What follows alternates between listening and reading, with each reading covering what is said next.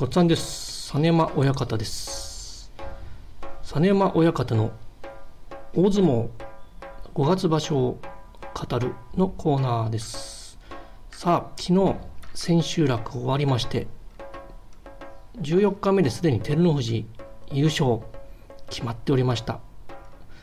最後に貴景勝大関貴景勝も危なげなく、ね、下して堂々たる優勝。横綱の貫禄出ましたね、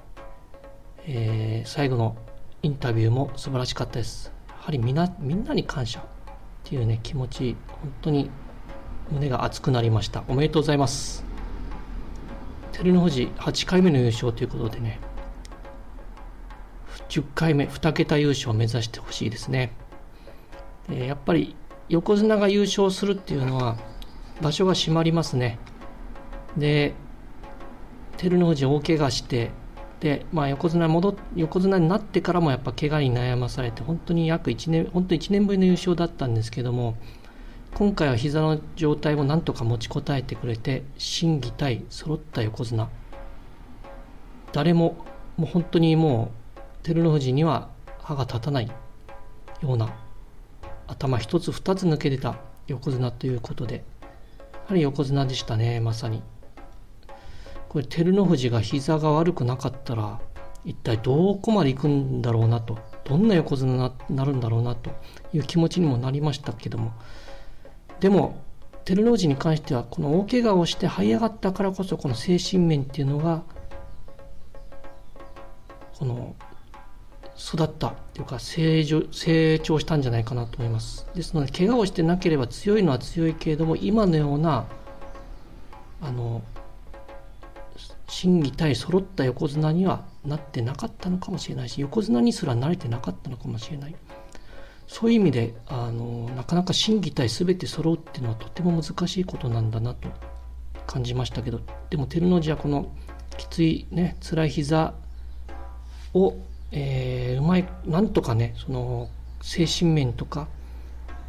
でカバーしながら技でカバーしながらまた持ちこたえて心技体全て成り立った状態で優勝したんだと思います。本当に横綱すごいです。おめでとうございます。で貴景勝はまあギリギリ8勝7敗ちょっとね大関とは程遠い相撲でしたけど来場所ねその大関らしい相撲っていうのをもう一回戻ってほしいなと思います。でです。その3勝3章は主勲章が明生。終盤怪我が続いて、まあ、結局8勝7敗だったんで怪我がね影響して8勝7敗だったんですけどやはり照ノ富士を破った唯一破った力士ということでその主勲の星が光りましてやはり主勲章で技能賞は霧馬山と若隆景の両関脇。あ違う若若元春失礼。若元春の両関脇でした。まあ、どちらもね、霧馬山過去もね、技能賞を取ったことがある力士ですし、若元春はやはり技が、ね、うっちゃり始め技が光ってましたね。この2人技能賞ということで、関東賞は該当なし。まあ、朝乃山がね、幕内下の方であれだけの勝ち星を収めてますけど、これが新入幕とかなら間違いなく関東賞ですけど、朝乃山過去の実績と、まあ、まあ、不祥事とかもあったのでね、やはりその、このこの番付で朝乃山関東賞っていうのは甘いなという見立てでしょう。で今回はですねその関脇勢がすごく良かった4関脇全員が2桁勝利っていうのは私は記憶がないんですね。まあそもそも4人の関脇がいるってこと自体が本当に異例なんで、この4人がこの2桁勝ったことで、この4人が大関としての作用というか通常の場所の大関のような立ち位置になったことによりそのそれ以下の力士が、えー、前頭上位三役前頭上位っていうのが非常にその大勝ちした力士が少ないです。小結琴ノ若ギリギリ8勝7敗。初代小結負け越し。阿炎ギリギリ8勝7敗。ここで阿炎は、えー、来場所小結に上がってくると。琴ノ若がず長もうずっと小結止まりなんですけど上が1人空くので大関、ね、霧馬山大関に行くのでこのまま関脇に上がるのかそれとも3関脇また小結ということになるのか分かりませんけどもしこれで琴ノ若が関脇に上がれば阿炎に続くもう一人の小結は誰かっていうと翔猿か錦木になるんですね。錦木が最初1勝6敗、ああ、ダメかなと思ったら、ここから8連勝、9勝6敗、すごいですね。一気に息を吹き返して、たまにこういうことあるんですよね。負けてたら突然連勝が始まると。錦木9勝の方が強いのか、翔猿にが行くのかっていうのはちょっといまいち分かりませんけど、これなってみないと分からないです。それ以外の力士がもう、まあ、明生、御嶽海も6枚目で勝ち越してると。それ以外がどんどんやっぱ巻き越しが多いんですね。ですので、やっぱり一気に下の方、幕、前頭中盤回の力士が上の方に一気に上がってくる可能性もあります。朝乃山も13番、12番勝ってます。14枚目に12番勝ってるけど、ま、幕の内注意がだいぶ軒並み巻き越してますし、上位も巻き越してるので、一気に上位に上がってくると思われます。まあ、どういう番付になるかっていうのが楽しみですけど、まあ、来場所の楽しみとしてはやはりこの3関脇がどのようにその大関取りを目指していくか誰が大関に次になるかということですね。で豊昇龍がまず豊昇龍が、えー、5月場所3月場所は21勝してますので目安となる33勝まではあと12勝が必要です。12勝以上すれば大関に行ける可能性が高い。大栄翔の場合は、えー、こちらが22勝なので11勝すればいい。豊昇龍よりか1勝少ない状態で大関ラインに到達すると。若元春は、えー、っと、こちらも21勝ですね。ですので、こちらも12勝必要と。12勝、11勝。大栄翔がちょっと1勝ちょっとリードしてますね。ここちょっと昨日若元春と大栄翔戦っていうのがありましたけど、ここでやっぱ若元春が入って勝ってたら若元春一歩リードだったんですけど、大栄翔は一歩リードしてますけど、来場所この3人が誰が大関取りになるかっていうのが非常に楽しみです。優勝争いに関してはあの照ノ富士が今のような調子であればやはり照ノ富士かなと思います。ですので、まあ、優勝予想というよりも誰が次の大関、霧馬山に続く大関になるかというのが、えー、来場所目玉として見ていっても楽しみかなと思います。そしてそしてですね、この昨日面白かったのは十両の優勝決定戦豪ノ山対落合。これ落合が勝った時によし豪ノ山もぜひ勝ってここは優勝決定戦行ってくれと思ったら豪ノ山は結構厳しい相撲だったんですけど、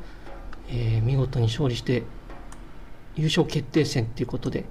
優勝決定戦豪ノ山のね突進力立ち合いのスピードと突進力すごかったですね。そしてそれを体をしならせながらね必死に残る落合の意地もすごかった。最終的にはあの豪ノ山が勝って優勝ということで来場所2人とも前頭確定ということで来場所かなり前頭に上がってくる力士熱海富士湘南の海も含めて、えー、入れ替わってくるんじゃないかと思います、えー、この辺りがまた次の幕内の時代を背負っていくという形になってきます。また幕下大野里もねすごい強い力士なのでこれもこのもうすぐ上がってくるでしょう。川添なんかも、ね、いますしね。これから非常に楽しみ。でこの落合は昨日決定戦でも負けて、本割でも豪ノ山に2回この場所負けてますので、ものすごく悔しかったと思います。もう、当面のライバルは豪ノ山じゃないかなと。いう気持ちになったんじゃないかなと思います。ぜひ幕の内でもう一回戦って、ね、どんな勝負になるか、豪ノ山も多分意識してると思うんで、絶対負けたくない相手同士でね、切磋琢磨して上がっていってほしいなと思います。で、この落合が、えー、昨日ね、新しく新入幕になったということで名前がねしこ名が新しい名前白王鵬に決定したということで白は人弁に白ね。これはあの鳥取のね昔の名前ほうきの国だったかな。ほうきの国の方の字が、えー、白ということで桜はこの落合が相撲を始めるきっかけになった倉敷の桜相撲から取ったと言われています、まあ、桜といえばと同じ鳥取県で琴桜っていう横綱も出てますしね。であとは、えー、白鵬の方を取って白王鵬と。いうことで、まあ、これ王鵬にね非常に響きが似てるのでそのうんと思ったんですけどただ名前の語源を由来を知るとあなるほどなと。これはどんどんどんどんその強くなっていくことでまた馴染んでいく。結構落合っていうそのまんまでもいいインパクトあるなと思ったんですけどこの白王鵬ねこれから強くなっていくと馴染んでいくと思います。結構若隆景っていう名前も最初聞いた時うわ言いにき「か」が多いと思ってええー、と思ったんですけどやっぱ強くなると馴染んできますもんねこれ。だからやっぱりこの強くなっていくことで馴染んでいくしこ名はこう馴染んでいくのかなと思います。はい。ということで来場所どういう風になっていくか。楽しみですね。もっともっと相撲をね皆さん見ていきましょうよ。あそうだところで相撲の優勝予想ねやってましたけどジンジンさんがね場所前始まる前から照ノ富士関優勝と予測していらっしゃって見事に当てましたね。おめでとうございます。3ポイント。何のポイントか分かりません。何に使えるか分かりませんけどとりあえず3ポイントで他の2人は3人は0ポイントということで、えー、おめでとうございます。まさかね、本当に照ノ富士途中であの、休場するかなっていうのもちょっとあったもので、誰が優勝するかわからないっていう場所だったかなと思ってたんですけど、こうなった以上はね、またもう誰が優勝するかわからないっていう場所じゃなくなってきたのかなと思います。照ノ富士もこのまま安定すれば強いし、あと、関脇勢、大関、新大関も出ますしね、誰が平幕が優勝するのが難しい状態になってきたっていうことは予想も前よりかはしやすくなってくるし場所も閉まってくるということです。ですのでもう照ノ富士が絶好調なら優勝予想をするというよりもそのもう照ノ富士って先に言ったもん勝ちになってしまいますからね。だから誰が大関になるか3人の中の誰が大関になるか誰もなれないのかもしれないし1人がなるかもしれない。2人がなるかもしれない。いやはや3人になることっていうことは、えっと、12勝するっていうことですからまあゼロではないのか。まあほぼないと思いますけど、まあ、どうなるか。それも楽しみに。場所。来場所楽しみ。名古屋場所暑いとね有名な場所ですけど。解説の北の富士勝明さんも帰ってきてほしいですしね。どうなることか、相撲のねこのディスコードとかツイートにどんどん絡んでくれる方全然わかんなくていいんです。これからみんなでね楽しみましょう。最初は全然僕も知りませんでしたけども。結構ハマると楽しいです。面白い技が出たりするとわーっとなるしね。結構サッカーとか野球みたいにずっと見てなくてもね結構いいんですよこれ。うん。もう凝縮してるんでね楽しむには最高だと思います。